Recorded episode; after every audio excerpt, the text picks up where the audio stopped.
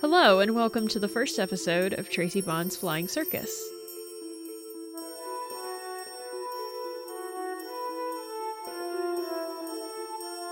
A celebration and look at 60 years of James Bond on film with a 21st century queer and feminist lens. I'm one half of your hosts, Sarah the Scrivener. And I'm the other half of both the podcasts and yours, Mikaela Moody. Yeah, that's right. hmm So, since this is the first episode of our podcast, we thought we would take some time to introduce ourselves so that you have a little bit of context moving forward for who we are, what we're doing, what we hope to accomplish, and why you should care. Who are we? Okay, so I am Sarah the Scrivener. I have a YouTube channel that is currently on hiatus with my best friend Paige. It's called Princess and the Scrivener. Paige will be on for multiple episodes. So if you're joining us because you know me from The Princess and the Scrivener, do not worry. Where's Paige? Paige will be here at some point. And we are both queer. I'm bisexual. My pronouns are she, her. I am your girlfriend. And I think that's about it. I'm not really doing anything else much on the internet nowadays since the channel is on hiatus. But yeah, that's who I am. And I am the Bond novice. And I'm Mikaela Moody. I am the Bond pro or 20 year fan, let's say. My pronouns are she, her. I am a trans, non binary lesbian, also disfigured, disabled, and somewhat deaf. The most significant thing I've been recently is being a voluntary campaigner for changing faces in the UK, but otherwise I just do Twitter, really. I talk a lot on my Twitter when I'm on there, which is less so than the last few years. I talk a lot about disfigurement and disability as they intersect with my transness. I also talk quite a lot about Muppets and Peanuts because they're things I like. And another thing I like is Bond. I used to have a podcast called Castle to Castle, the Tale of Two Disneylands with my good friend Emmett, who will be joining us at some point. But that was a long time ago. That was then, and this is now. Let's tell you a little bit more about our relationship. How did we meet, babe? We met on Twitter. I slid into your DMs. It never fails to give me an immense amount of pleasure to just say that because it's how it happens. It is. It's been five years. It has been. We've been dating for five years. Something I didn't mention is that I'm from Florida. Mikaela is from the UK. She lives in the Midlands, and I live in Central Florida. And the very first time that you visited me back in ooh, 2017, 2017. it's very funny because right now um, our anniversary coincided with Hurricane Irma. You came to visit, and then Hurricane Irma hit the area, and uh, it hit Tampa Bay. And that was a very interesting week long trip that turned into a month long trip, which is very, very sapphic of us. Now I am actually recording this from uh, from a room in my parents' house, where I am currently staying with my parents in the Panhandle because I had to evacuate for Hurricane Ian. very, very fun. But, anyways, we've been dating for five years. With me being in Florida and you being in the UK, we are in a long distance relationship and have been the entire time. Now, we met because you were actually tweeting about disfigurement readings of Beauty and the Beast. Specifically, Disney's Beauty and the Beast. Yeah. Yeah. Um, the animated Beauty and the Beast is my favorite Disney film and one of my favorite films, and is the same for you. And it was an, an analysis that I'd never seen before, and I was very fascinated by it. And so, yes, we did start talking and flirting, and I think that's about it in terms of our relationship. How did we start this podcast? So, we started this because you are a longtime Bond fan, hmm have been most of your whole life, and I had only previously seen Tomorrow Never Dies when I was very in my Michelle Yeoh phase in middle school, which, to be fair, I think if you know Michelle Yeoh, uh, it's not really a phase. You love her forever. But so I watched her in that um, because she was in it. And then I saw Skyfall in 2012 because they went really hard on the marketing for Skyfall because it was the 50th anniversary. So I saw that. And you started showing me all the films starting with Sean Connery back in like 2018, hmm I want to say. Yep. Mm-hmm. And we started to have some really interesting conversations about like the, how Bond compared to somebody who was a longtime fan versus somebody who was just becoming acquainted with it as an adult, as well as like the ways that we can look at gender and sexuality and race um, and disability and disfigurement within the confines of Bond, especially from a 21st century lens. Like, what kinds of cultural contexts don't even exist really anymore when you watch these films that the film just kind of assumed that you would know and always have in place. And we just had a lot of fun with that. And we thought, Yeah. like, we've been kicking around the idea of a podcast for a little while, specifically about this. The goals and premises of this podcast, I guess, are to talk about it from those positions, like where we're each coming from. Me as a veteran, you as a relative novice who has seen now most of them once. Except for the Daniel Craigs. Yeah, some of them none, none at all. Um, there is one film that I've never seen, but I'm going to tell you. We have a an outline for each episode that we will briefly go over in a moment. We will have guests. We have a bunch of good guests, really good guests lined up coming up very soon. In fact, next episode will be starting our guests. And the intention, given that it is the 60th anniversary of Bond with the release of Doctor No on October 5th, 1962, is to mark this 60th anniversary, which a lot of people are doing, podcasts and vlogs and stuff, and to try and be finished in a year. Like, we know what we're doing. We're looking at every film, we're looking at a couple of ancillary films, and we'll be done, ideally, October 2023. So we will get through all of the Daniel Craig films next year. You gotta and- wait. Like, all, Yeah. all, all y'all who love Skyfall and beyond, you gotta hold on and enjoy the rest of it until then. Yeah, you're gonna have to wait till like next July. I mean, and that's something I like about this podcast project. I don't know about you, but I like that it is not open ended. It is a single thing. It it has an end. yes. And sure, if we really enjoy it, we can probably do other things, but they won't necessarily be James Bond. I enjoy being in a in a relationship with you, so That's true. It's- it's I, really I good, enjoy I that think. too. I have five out of five stars. I- well, actually 10 four and a 10. half. Four and a half. I don't like the long distance part, but it's No. um unavoidable. me neither. So yeah. As for how the podcast identifies, let's say, we're going under the moniker Tracy Bond's Flying Circus. Now, why are we doing that? You might wonder. Unless you're already a Bond fan and you know all the references that are in that title. Let's just give the brief backstory of how we had to dump our original name, which was No Time to Bond, with the comma, Yes. because we found another podcast yes, that is using that title. Th- there is another Bond podcast that, to be fair, we have not listened to it. It's a, it seems to be a father and son duo uh, hosting a Bond podcast. They started last year alongside with like the release of No Time to Die. No, no hard feelings about that Yeah. whatsoever. We were originally going to call it No, comma Time to Bond in reference to our long distance relationship and all that other good stuff. But they did beat us to it. It's only fair. Um, And so, so- we were like fiddling around looking for things that might work. and you came up with this actually. I mean, I, I came up with the final version. I think you brought up Pussy Galore's Flying Circus as a Yes. inspiration. Yes, I did. For those of you who haven't watched Goldfinger in a long time, Goldfinger is one of the most famous James Bond films. I would imagine that, like, most of the things that if you're not a Bond fan, a lot of the expectations that you have of what a Bond film is comes from Goldfinger. Um, there's a character in Goldfinger, his name is Pussy Galore. She is a pilot, and in the book, it's very much implied, like, slash, you are definitely, as a reader in you know, the 1950s meant to think that she is either a lesbian or bisexual. She runs this uh, female pilot brigade called Pussy Galore's Flying Circus, and they're all they're all women.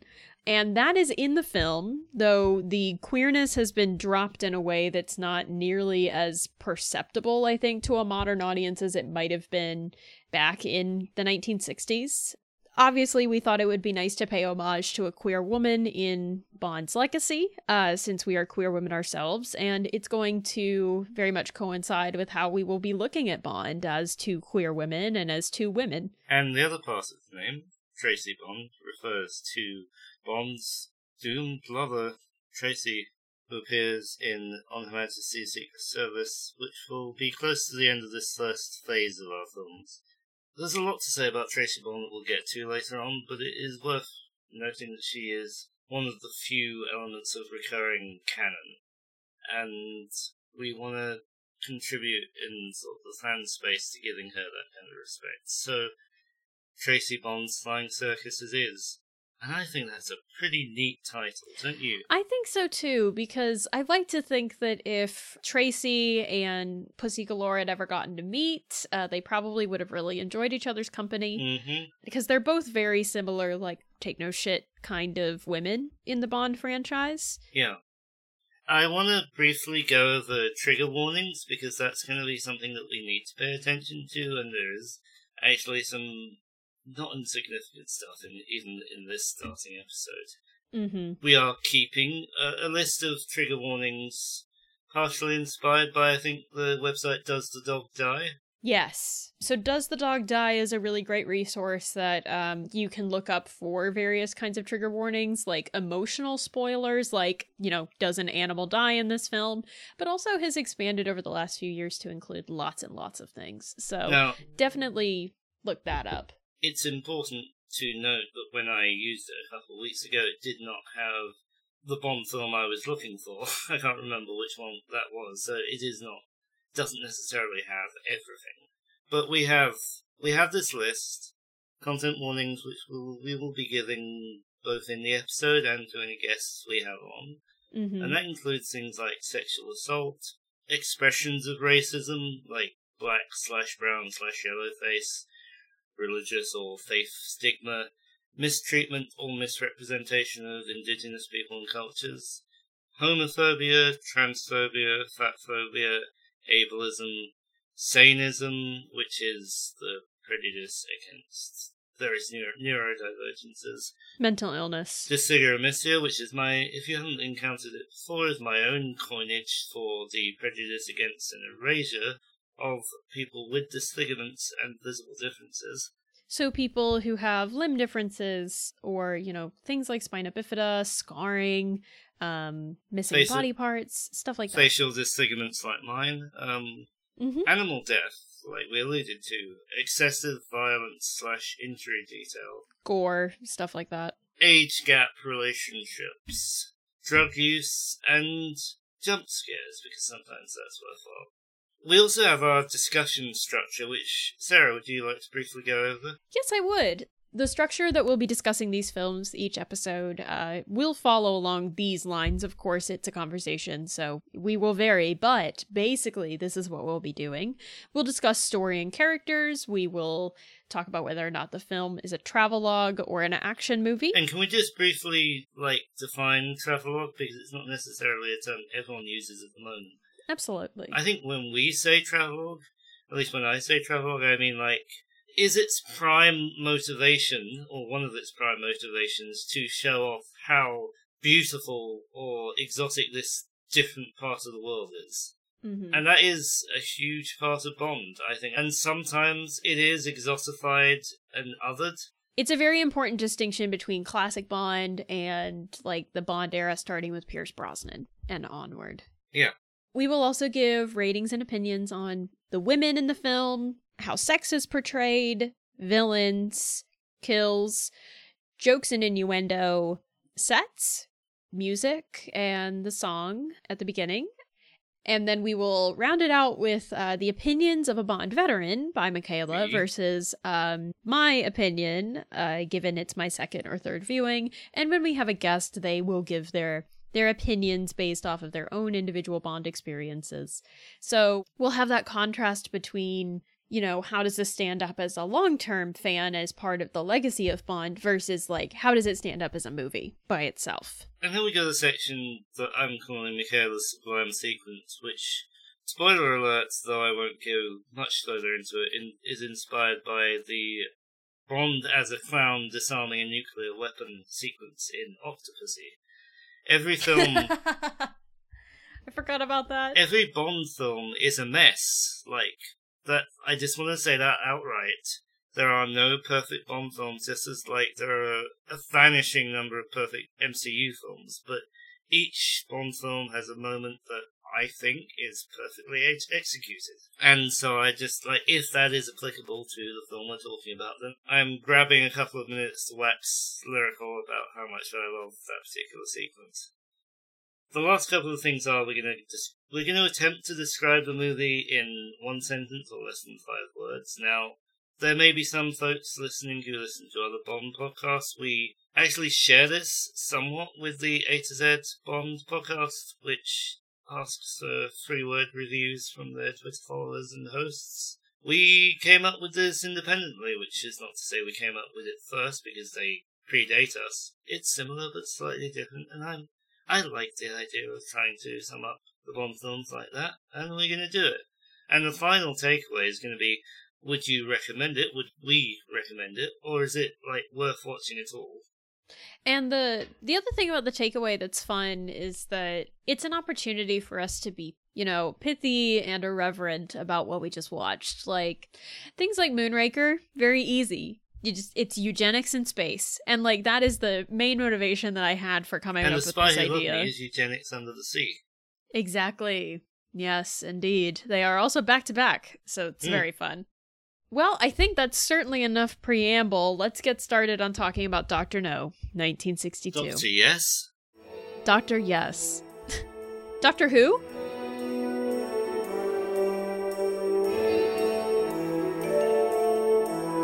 So I did want to give some historical context. This is mostly from reading a book called When Harry Met Cubby, also listening a bit to the James Bond A to Z podcast. So the important things to note are that like Ian Fleming wrote the Bond books, starting with Casino Royale, 1953, and two very important figures in Bond films are Harry Saltzman and Albert R. Cubby Broccoli, who were the producers and ran the production company Eon Productions. They both worked in film prior to Bond. Cubby Broccoli worked with a, guy called Irving Allen with their production company Warwick Films, which was mostly war or Africa adventure kind of exploitation films. Only one of those that I've read about is super interesting to me, and that's a film called The Trials of Oscar Wilde. Harry Saltzman, amongst other activities, he did a lot of work helping performing artists get out of Nazi Germany during the war, and worked in the Psychological Warfare Division of the U.S. Office of Strategic Services, the OSS. So, like Ian Fleming, he was something of a spy during the war. Harry Saltzman also started a production company called Woodfall, who are most significant for making film adaptations of what were known as kitchen sink dramas, plays like Look Back in Anger and The Entertainer and Saturday Night and Sunday Morning, which were all kind of famous. They were very much sort of rough British dramas that kind of spawned the angry young man genre. And Saturday Night and Sunday Morning was actually the first film to star Albert Finney, Oh. who became very famous and Uh-huh. also was later on in a Bond film, Skyfall, much later. Oh, that's right. Harry Saltzman approached Ian Fleming for the rights to Bond. He did end up gaining an option, a limited time option for everything except Casino Royale and Thunderball, and we'll we'll talk more about why Thunderball wasn't included in the Thunderball episode, I think. But including critically the right to make original films once all of the available novels had been adapted. He only had a a short amount of time to get a film company interested in making these films before the rights reverted back to Ian Fleming. Helpfully, shortly after this deal was made, From Russia with Love was on President Kennedy's reading list, his apparently ninth favourite book, according to Life magazine, which like made Bond really popular in the US. Wow, okay. Yeah. Unfortunately, it didn't really help Saltzman get anyone to agree to make a film until a mutual friend, Wolf Mankowitz, who was a British screenwriter, brought Broccoli and Saltzman together to partner on producing the films, and finally they went to United Artists, who agreed to make the films. Broccoli and Saltzman started a publishing company called Danjaq, which still exists to this day, I believe, which is named after their wives, Dana Broccoli and Jacqueline Saltzman, and a production company, Eon Productions. So this is where someone who I really wanted to make sure we brought up comes up Johanna Harwood, who started out as a secretary to Harry Saltzman. She was an Irish aspiring filmmaker. She spoke French and was able to get into a very prestigious French film school, and then she got work often generally as a continuity supervisor, which is one of the roles that a lot of women took in filmmaking before women were more widely given the opportunity to write and direct. In the late 50s, she wrote a parody short story in which Bond plays, in inverted commas, high stakes cards in fact, the game Snap with his nanny as a child, which Ian Fleming apparently enjoyed. Hmm. Johanna Harwood became a secretary for Harry Saltzman and also wrote spec scripts that she hoped eventually to be able to direct. Harry Saltzman put a lot of stock in her opinions, had her write the first draft of the Doctor No script. Oh. Yeah.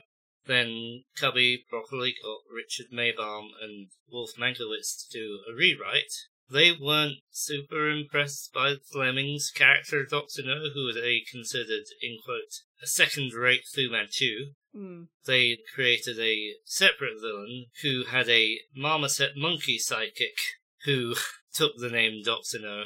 Hmm. No one liked this.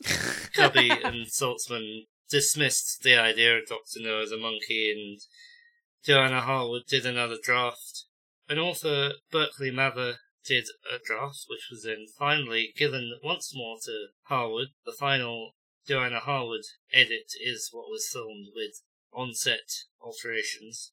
And so Berkeley Mather, Johanna Harwood, and I'm pretty sure it's Richard Maibaum, are credited on the final film as writers. And Johanna Harwood went on to do pretty much the same thing, I believe, for From Russia with Love, and possibly was an uncredited script doctor also on Goldfinger. But Fascinating. fairly soon after that got disillusioned with filmmaking because no one was allowing her to do anything Hmm. and spent most of the rest of the century working for the Reader's Digest in Paris. Hmm. But I, I, th- given who we are and the kind of podcast we're making, I thought it was really important to point out that Johanna Harwood did all of this. No, that's fascinating. Thank you for bringing that up. Yeah. As for other things, Broccoli and Saltzman approached various directors who were either unavailable, uninterested, or actively insulted at the suggestion. Oh wow. because they considered it a pulpy potboiler series. Terence Young was brought on and kind of brought his own experience of being an upper class twit to the film, including training Sean Connery in elegance, basically. Numerous actors were also either unavailable or insulted by being asked to play Bond. Wow. Roger Moore was briefly considered, Oh, but was about to be very busy in the TV series The Saint. that's funny. Sean Connery was suggested. Cubby Broccoli organised an LA screening of Darby O'Gill in The Little People, which is the film he had just been in. He wasn't sure if it would come across very well because it was a very like nice Disney live action film. So he asked his wife Dana to go to the screening and give her opinion as a woman who likes men, and she just said, "Cubby, he's fabulous." Oh. She's like, you better nail that boy down. Connery had a meeting with the producers, and despite being apparently terribly dressed, he impressed them with his arrogance and directness and the way he left the meeting. I really want to know what he was dressed like now. And they persuaded United Artists to agree to have Connery. Early screenings were poorly received. Oh. Terence Young is reported to have been dismayed that everyone was laughing at it, saying it wasn't meant to be a comedy. Hmm. But the film was a success, and in fact, the book When Harry Met Cubby kind of suggests that it really captured the zeitgeist on like this magical 48 hours where like October 4th, Roger Moore's TV series The Saint premieres. October 5th, The Beatles' Love Me Do is released, their very first single, Wow. on the same day as the Doctor No premiere. Wow. And like maybe there was just a new mood. Yeah. That's fascinating. The critics didn't really like it, generally criticizing the film's perceived depravity and Bond's anti heroism, which is really interesting to me because those are elements, as we go through these and as we see the critical perspective change, those are, like, particularly the anti heroism. The way that Bond is, is like how stick in the mud Bond fans now wish he was. And it just really proves how the critical establishment and what people expected has changed in 60 years. Because, like, Yeah. to us, he's really old hat. He's kind of a relic. He's a bygone kind of character. Yeah. But back then, he was offensive, but in a different way. Yeah. Like, oh, so crass. Mm, this Bond fellow. Yeah. But that's all the history stuff, so how about we continue on to the real meat of the episode and our opinions? Sounds great.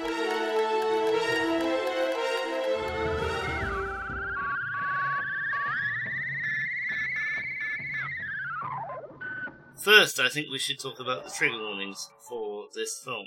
Sounds good to me. So, right off the bat, Dr. No takes place in Jamaica. And while local black actors have been cast for many of the roles, there's of course how they are dealt with. We have the very sudden death of a rather important supporting black character who is then never mentioned again. And there's, oh, there is a whole lot of yellow face in this movie. Two women and the central character. The central villain, yes. So Dr. No is a biracial Chinese German man who is played by a white man in this movie. So we have Yellowface with him.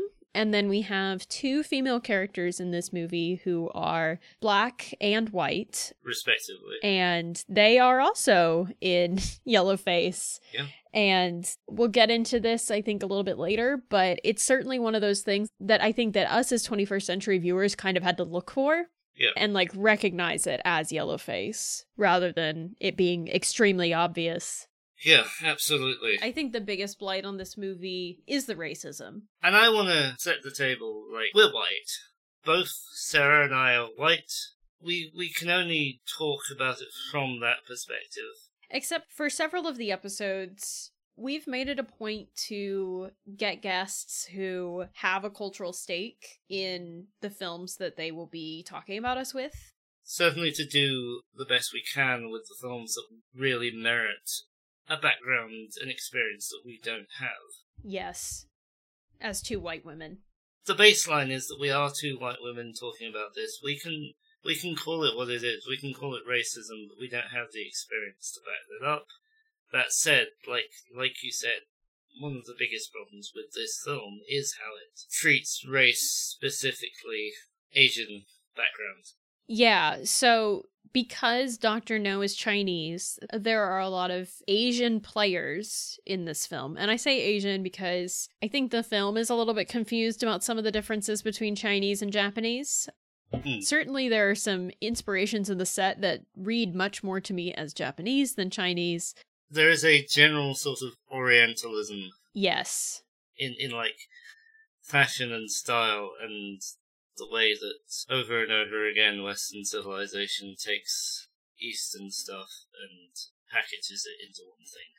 Yes, exactly. And something that's interesting to note is that they didn't even fully commit to the yellow face because it's not just that we only have like white people in makeup with winged eyeliner, literally. Like in in the cases of the women who are in yellow face, what they've done is they've put them in brocade clothing and then put winged eyeliner on them, which is interesting because it's like a very little bit of effort that is so subtle, I think, for a modern audience that we sometimes were like, oh, she's meant to be Chinese.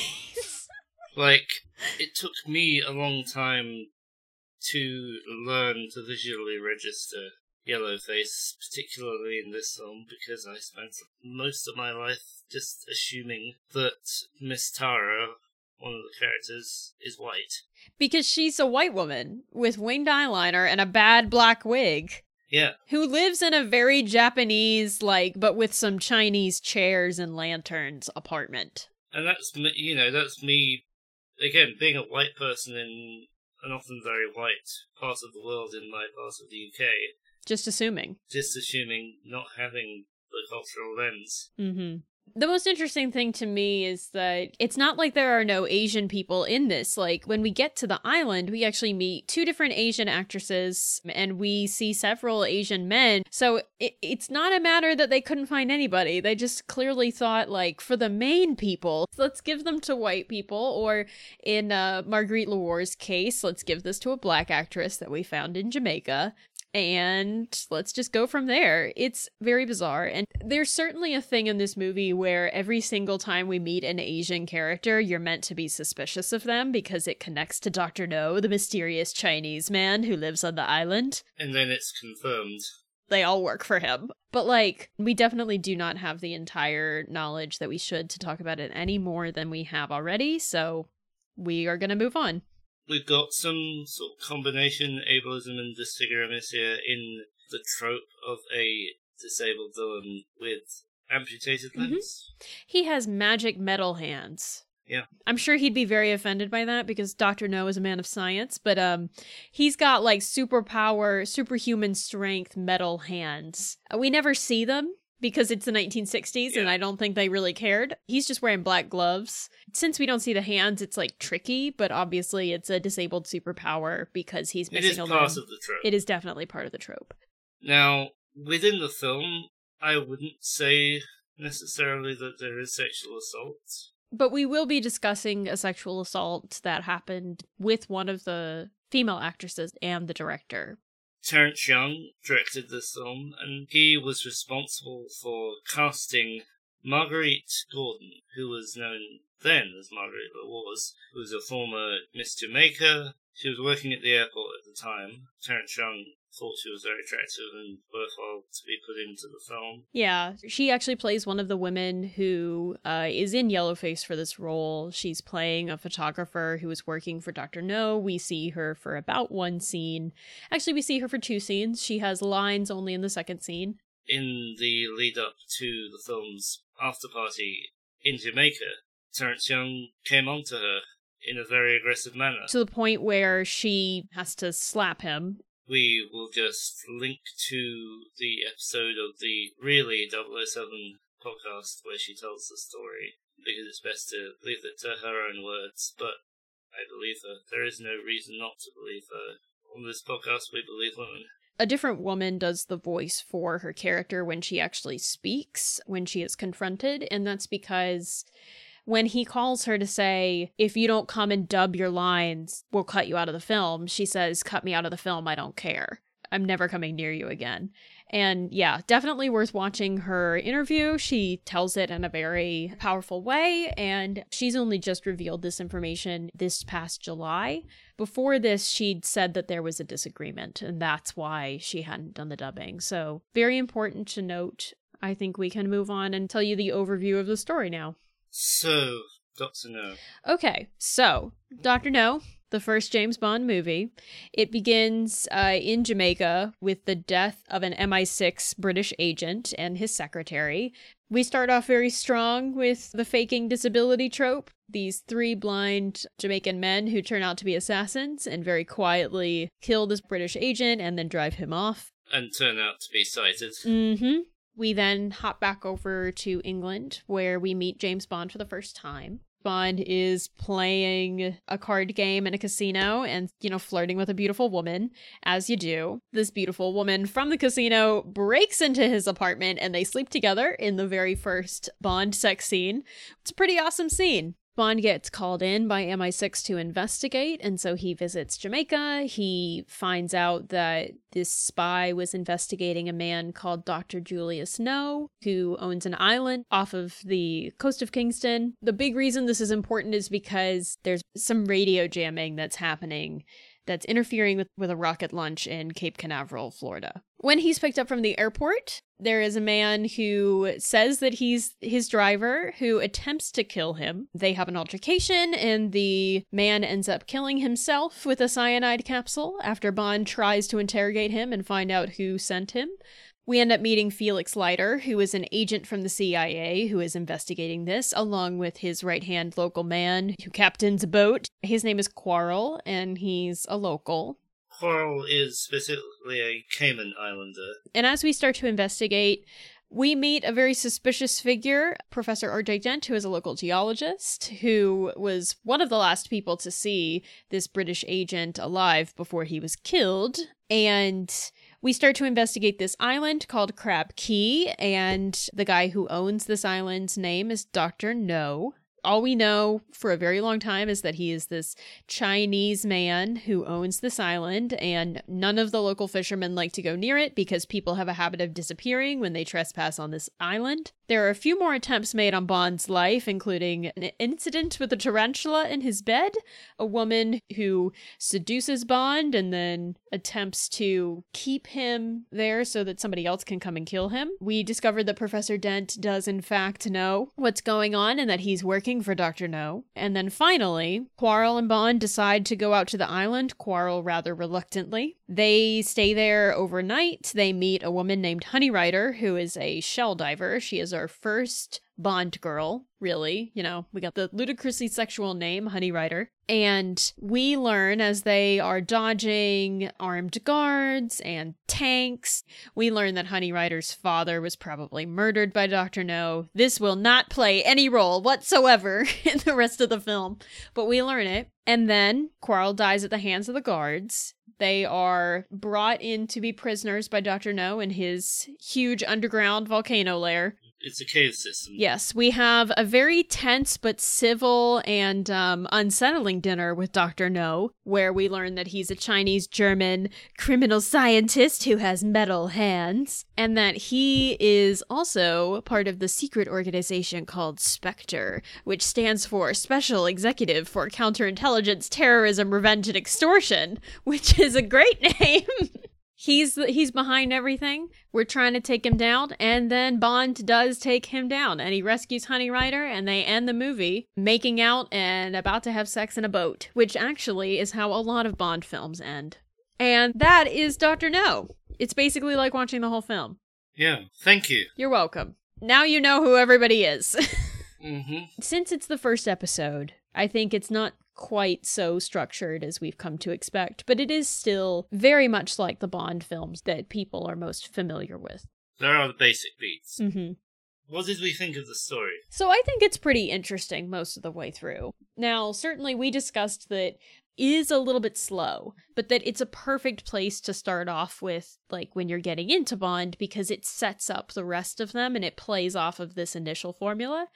I think it's interesting. It pulls you in right away. There is a lot of waiting hmm and stillness throughout the movie. And I think that when we finally get to the island, we do spend a lot of time there, and it's a little bit more boring, especially when, like, we're really holding back on this very interesting villain. This very compelling, creepy performance that's like, oh, I get what this guy's deal is, and he's extremely confident, and he doesn't care what anybody thinks of him. Yeah. And this is just very interesting, and it's a shame that it takes us so long to get there. Yeah. But for the most part, I think the story is pretty good. There are some things that I would cut, but I do think it's interesting.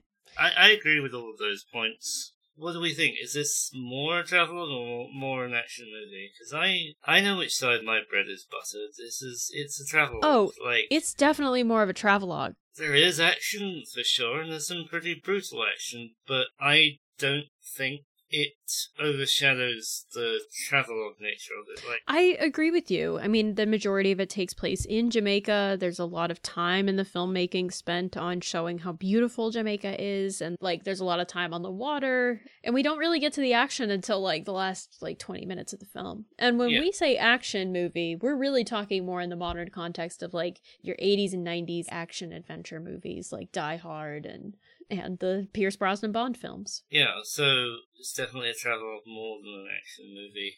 Let's go into this. What do we think of this film's treatment of women and the characters who are women? Women in this film. Okay, so we have the woman we meet in the casino at the beginning, who's this very beautiful woman. Sylvia Trench. Yes, Sylvia Trench, who I guess I I incorrectly said that Honey Ryder in the summary was, you know, our first Bond girl, which like to be fair, nobody remembers Sylvia Trench, but everybody remembers Honey Ryder from this film. Which is, it's somewhat unfair because Eunice Gayson plays her really well and she also gets to reprise the role, which is not common at all. No. Because we will see Sylvia Trench again in the intro to From Russia with Love. Wow, okay.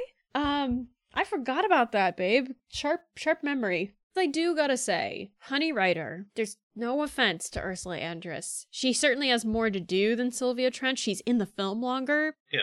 Like at the same time, she still doesn't have a lot to do. I don't think she makes as much of an impact beyond like two things. Her entrance, which is the iconic walking out of the water and shaking off her hair thing.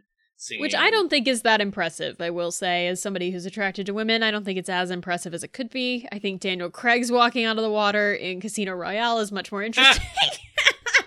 it just, I'm sorry, I know that's controversial, but think- it's fine. It's fine. The other thing that stands out to me from Ursula Andress's existence in this film is the story that Honey Ryder tells about killing a man, which She basically does describe that after her father died, that she was left on her own, and that the man who she was living with, who like essentially demanded that she paid rent, and he wanted her to pay a different way, and then she's like, and then I killed him with a spider, and I'm like, dang girl, get it. And unfortunately, after that, which I think is a powerful moment, it doesn't really go anywhere. She, She doesn't have a character, instantly becomes a bland damsel in distress, mostly. which is a shame. The saving grace is that Ursula to me, has a very interesting face. Like, She does. She, she carries it.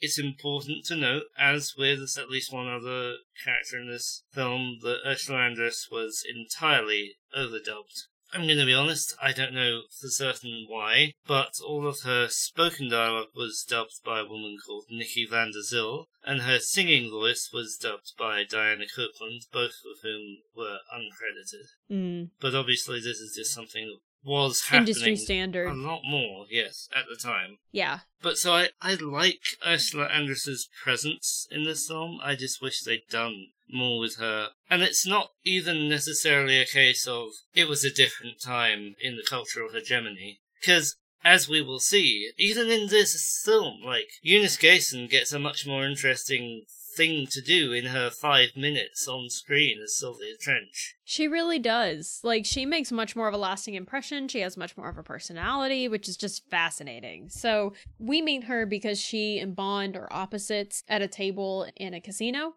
and they flirt after she loses, right? Yes. Yeah. And so they end up flirting. He gives her his card, and then um, she ends up breaking into his apartment and playing golf just wearing his shirt, which is like such a power move. It's, um, it's really hot.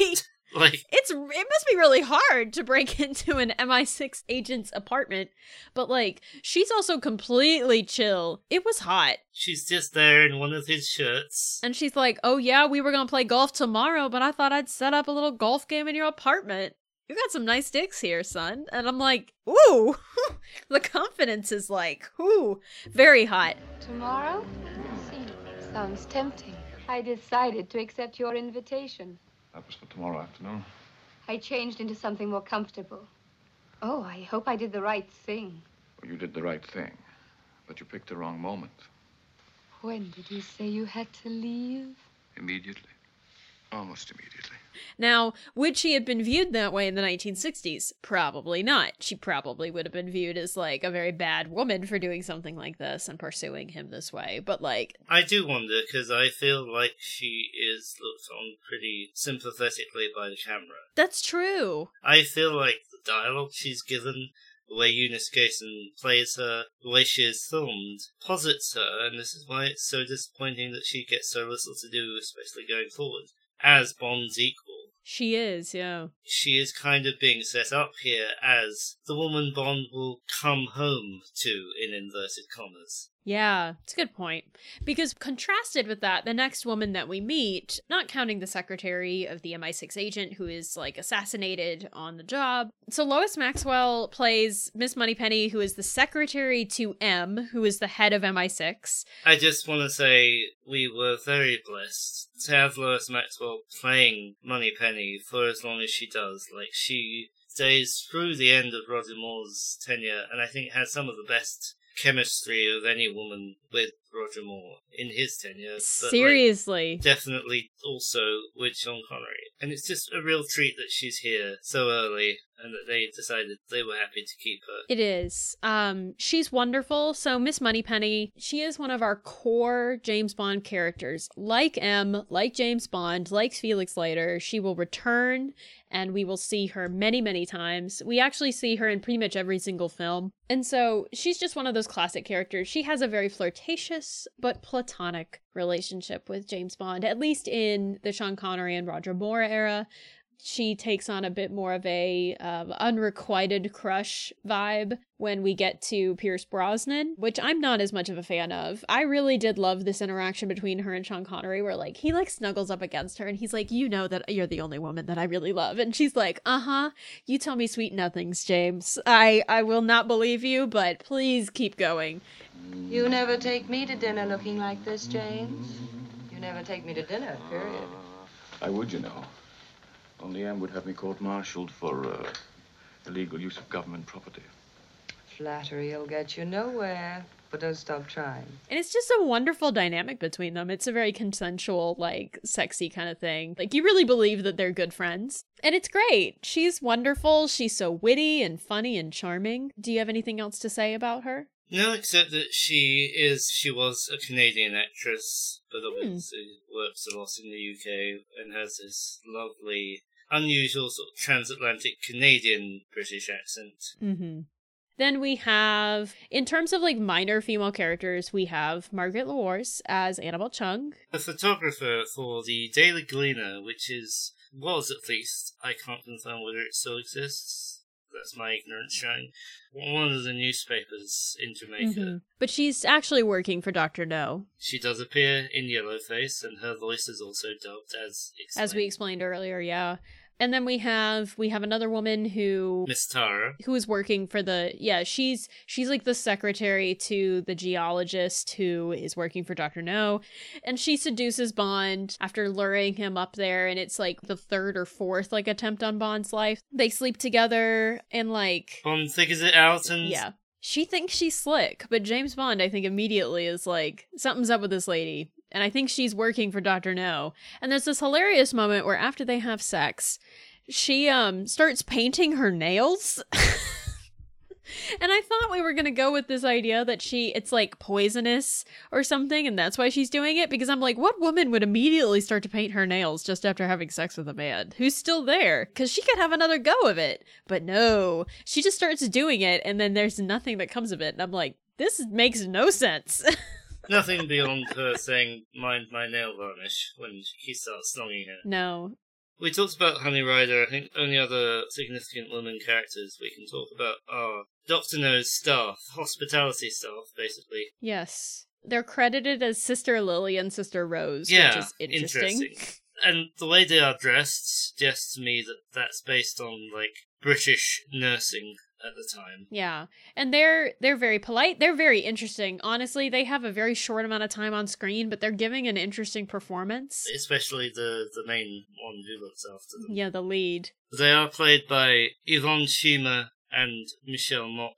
I believe the main one is Sister Lily. They're, they're actually described as prison wardens. Yeah. They are basically like the nicest but most menacing Yeah. hospitality clerks that you could meet at a hotel that you don't want to be staying at. And like it's effective. it's fun. They're interesting.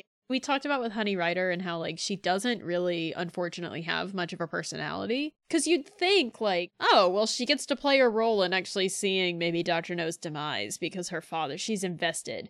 I was gonna say, does Honey Ryder get to have good sex with Bond? As the segue. I mean, he seems to be enjoying it. I he mean, seems to be enjoying it. What about her? she seems to be enjoying it. It's fine. It's not particularly interesting. I will say, like, watching it, I'm like, I mean, I get that she's attractive, but, like, to me, because there's not really a personality, I don't really find myself that compelled by her. Like, I don't know. My opinions on sex vary wildly, but I I think the best sex we see, really, even though there isn't anything to it, is with Sylvia Trench. I would have been fine seeing Eunice Gayson post-coital.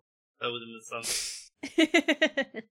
and I think for me, like the way that sex is portrayed in this film, for me, like as a novice, as somebody who hadn't seen many Bond films, it really like kind of caught me off guard how much sex there was in these films.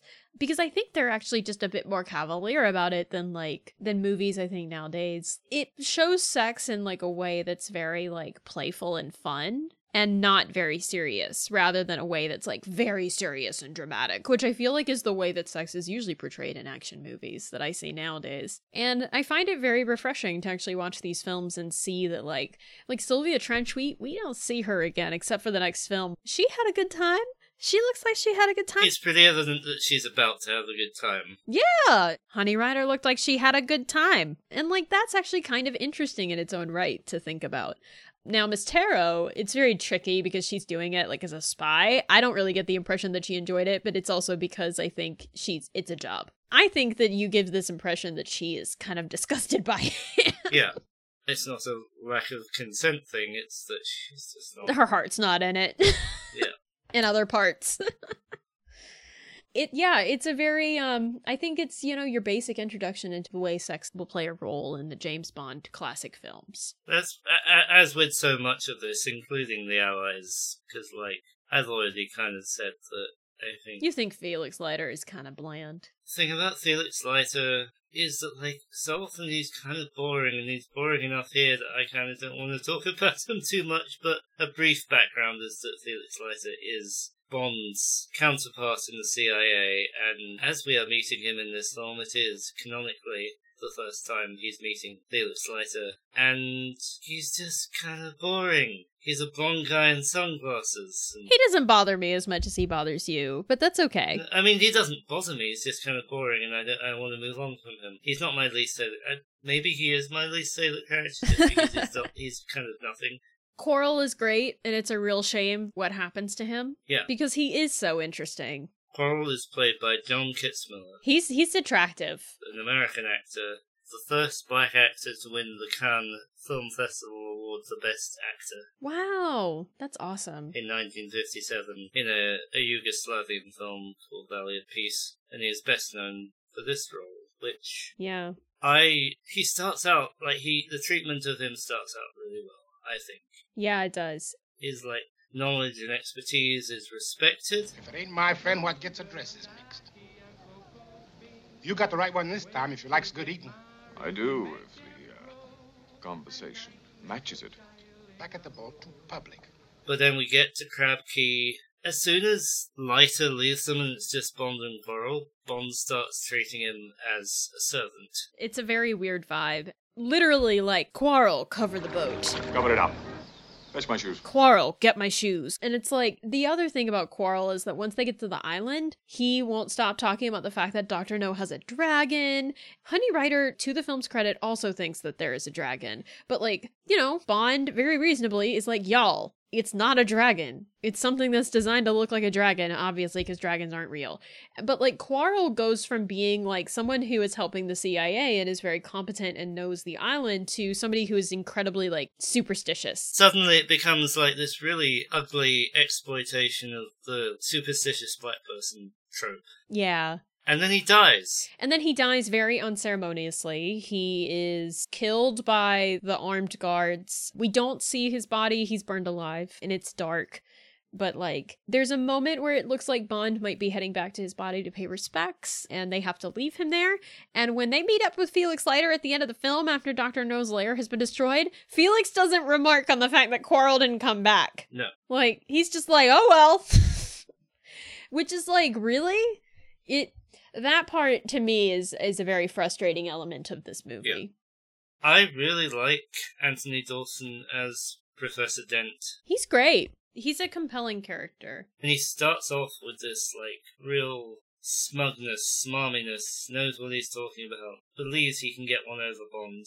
But then a couple of the assassination attempts fail, and he has to go to Dr. No personally to explain, and he's terrified. And it's a very interesting first meeting of Dr. No. We don't actually see him on screen, but it's our first real taste of, you know, a signature Ken Adams set. Yeah. Which we will talk about a little later. Why have you disobeyed my strictest rule and come in daylight?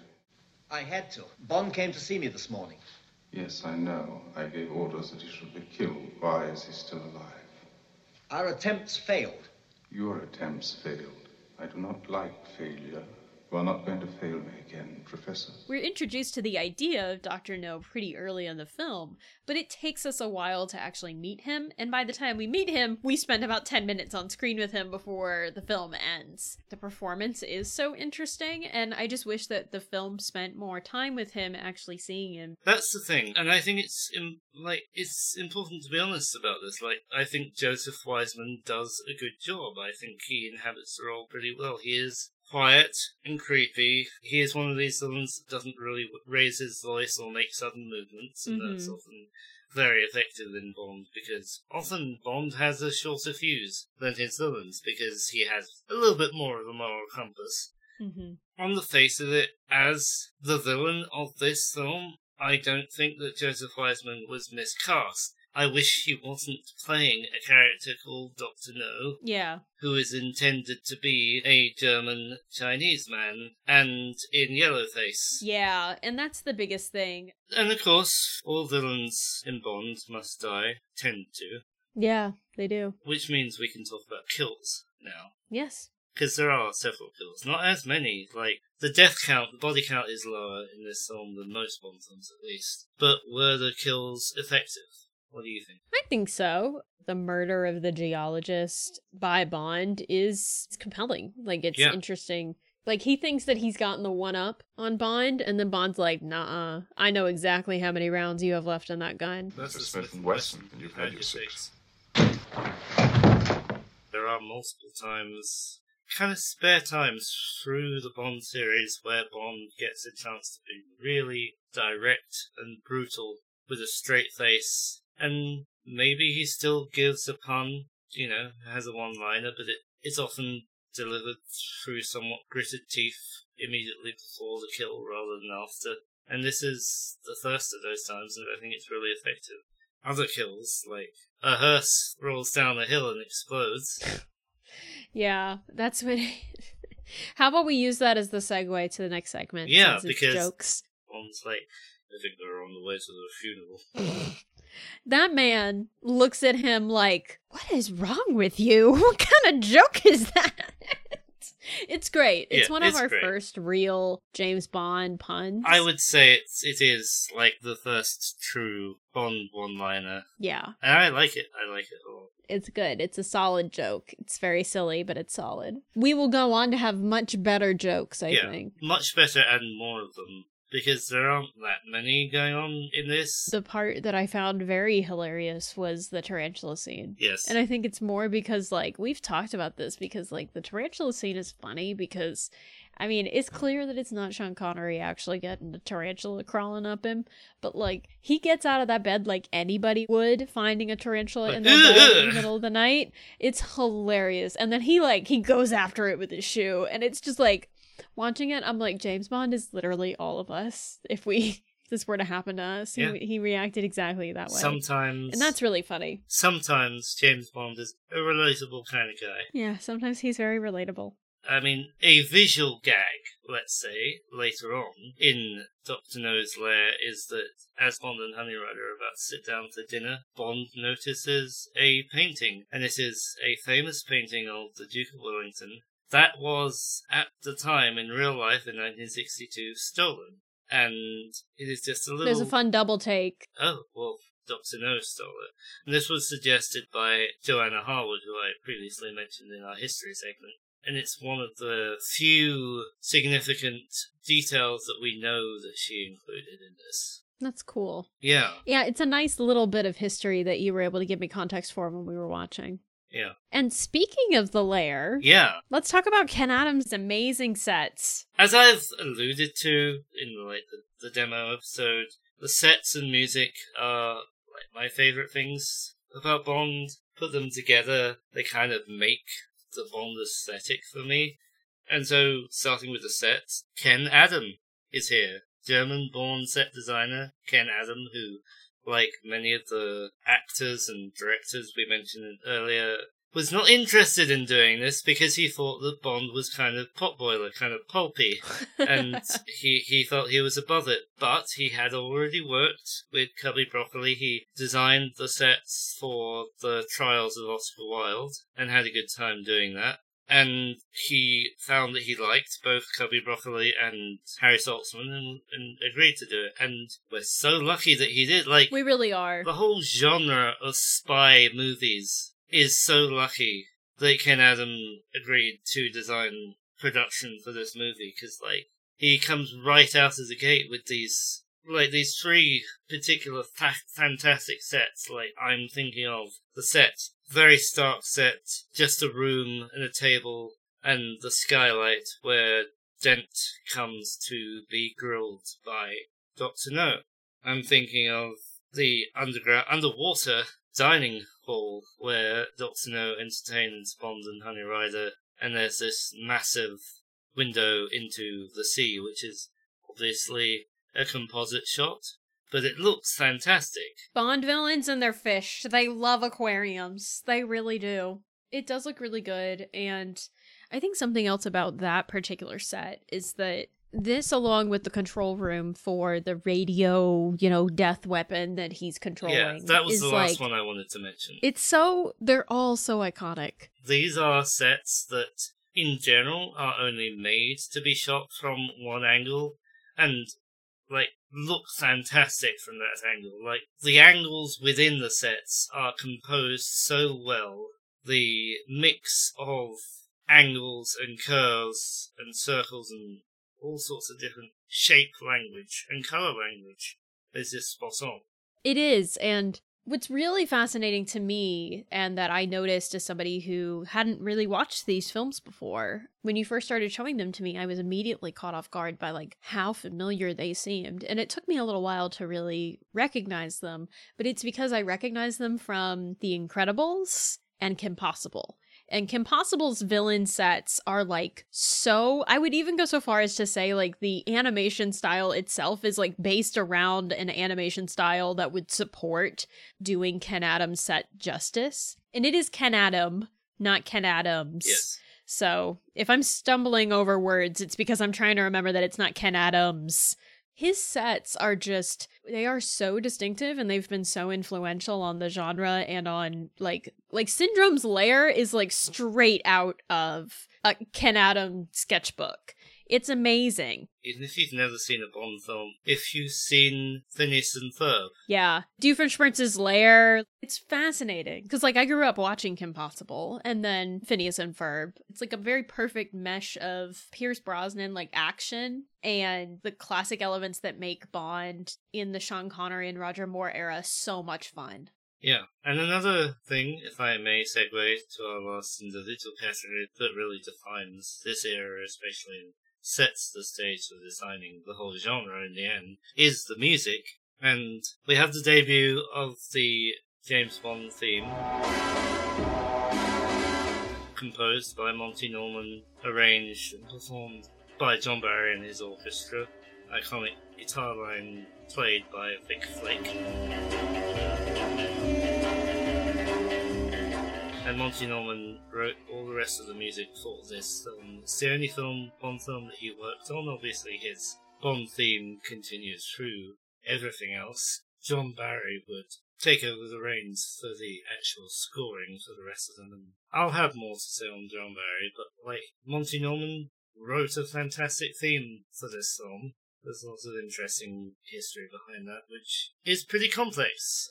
But I, I do think that John Barry's arrangement of it really cements it. This mix of rock and roll and bebop, jazz, and big band.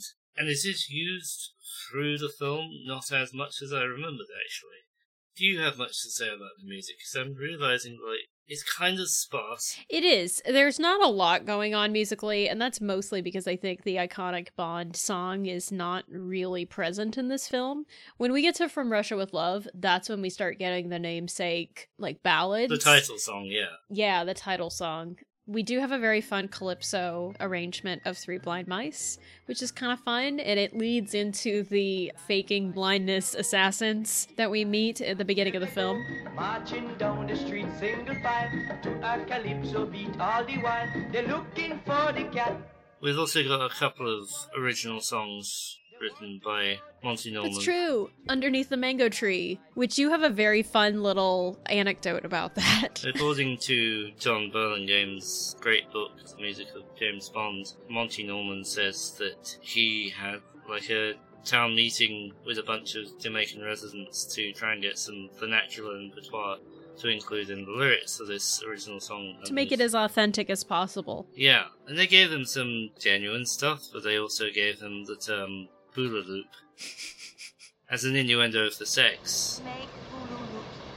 And several decades later, he remarked that they were probably having him on. Yeah, which I just think is really funny. I like knowing that he interviewed locals to Yeah. try and make it sound like a song that they really would have on the island, but then I also like that they still teased him about it. Like, it's fun. Kind of makes up a very slight bit for the fact that, like, if this film were being made now and I was a music supervisor, I would insist Yeah, that if you want Jamaican source music, we should hire Jamaican artists. Jamaican songwriters to write it, not just perform Oh, it. absolutely. There is some music performed in this song that is performed by a Jamaican band called the Dragonaires, but that is Monty Norman music that they're playing.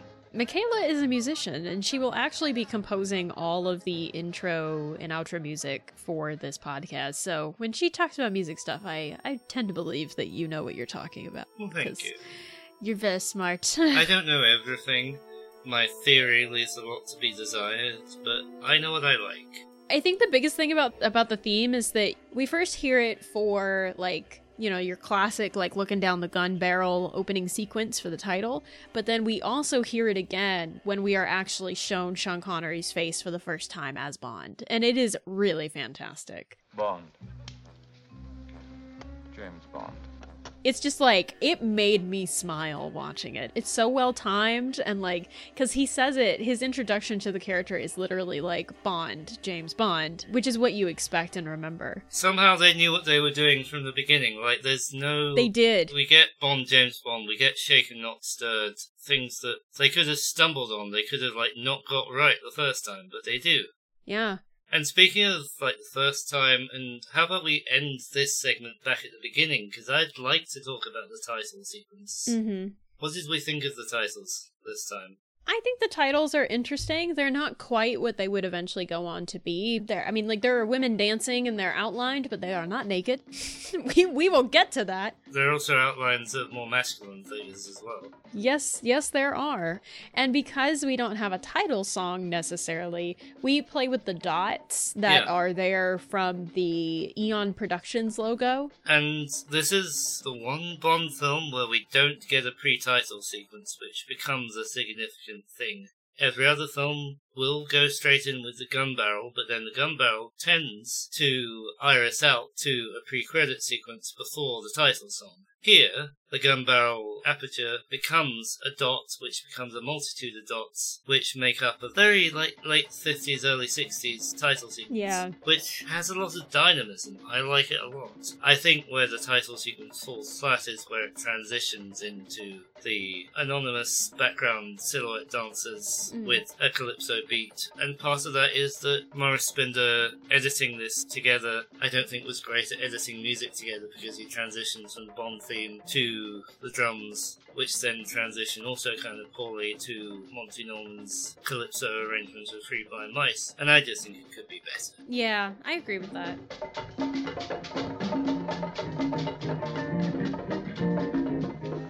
Well, what's all this to do about? Sean Connery is really good in this. Like, I, I think we could we could go this whole podcast just taking that as read because it's Sean Connery. But like, it's his first time. let's talk about him like briefly. What do we think of him here? I think he's great. So for supplementary viewing, you had us watch Darby O'Gill and the Little People, Yes. which is available on Disney Plus and actually is great. Nothing objectionable in that movie. No. To me. No. If you're watching it with your children, the female character is like really well written in that and very, very feisty. And I fell in love with her, and I fell in love with Sean Connery falling in love with her. If you are watching it with kids, there is a sequence near the very end that seems like it's going to be desperately bittersweet and sad, but it is okay. So if you're watching it with young kids who aren't sure what's going to happen, you can tell them it's going to be okay. We watched that because it was Sean Connery's first like top billing film where he was actually on the poster. Yeah, and he was good in it. He was great in it and he's got a beautiful voice. He only sings a little in each. He sings slightly more in Darby O'Gill. Yeah. Underneath the mango tree, my honey and me. Who's that? Dreamboat. Yeah. I love Sean Connery. I'm going to be honest with you. I'm not a Roger Moore girl. I am a Sean Connery. And you are like, you know, whatever. As a lesbian. I mean, he's As a bisexual, Bond is very difficult sometimes because there's beautiful men, there's beautiful women, there's beautiful henchmen. It's very annoying. he knocks it out of the park right out of the gate here, honestly. Like, there's nothing wrong with his performance. He is really confident and self assured. And that does reflect the stuff that I mentioned in the history portion earlier. But besides Connery, and I really don't think there's much more to say about him, me as a Bond veteran, you watching this for the second time, you go first. What did you think? I think it's a fun movie. Like it feels like the right way to start the series. Like it's not the most exciting, it's not the most outlandish thing that will happen, but we have the core components that will go on to make this film legacy. Yeah. We have some high points, we have some low points, and I think it's enjoyable. I find I appreciate it on its own merits more every time I watch it. I remember when I was first watching these when I was 11, Aww. and this wasn't the first one I saw. Had to either buy or rent them on VHS or record them from the TV if they happened to be on.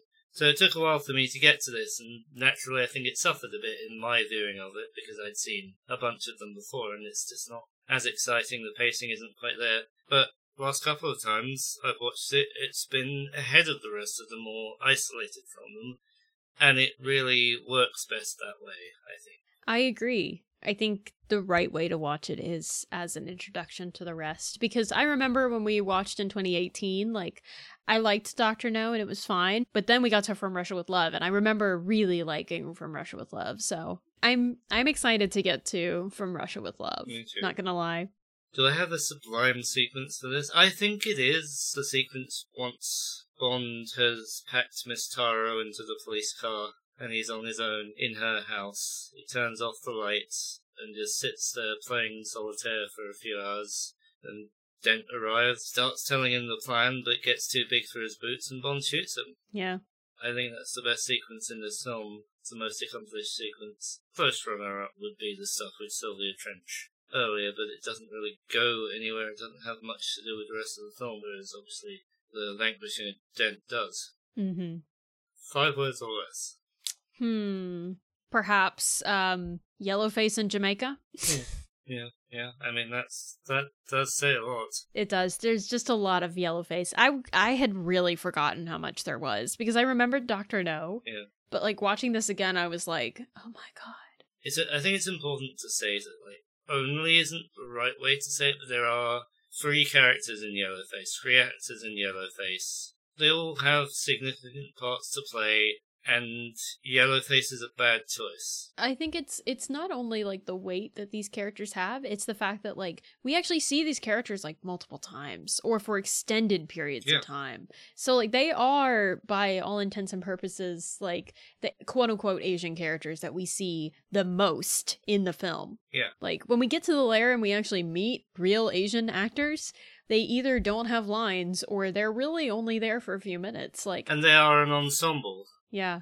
So I'm gonna go with Yellowface in Jamaica. Yeah.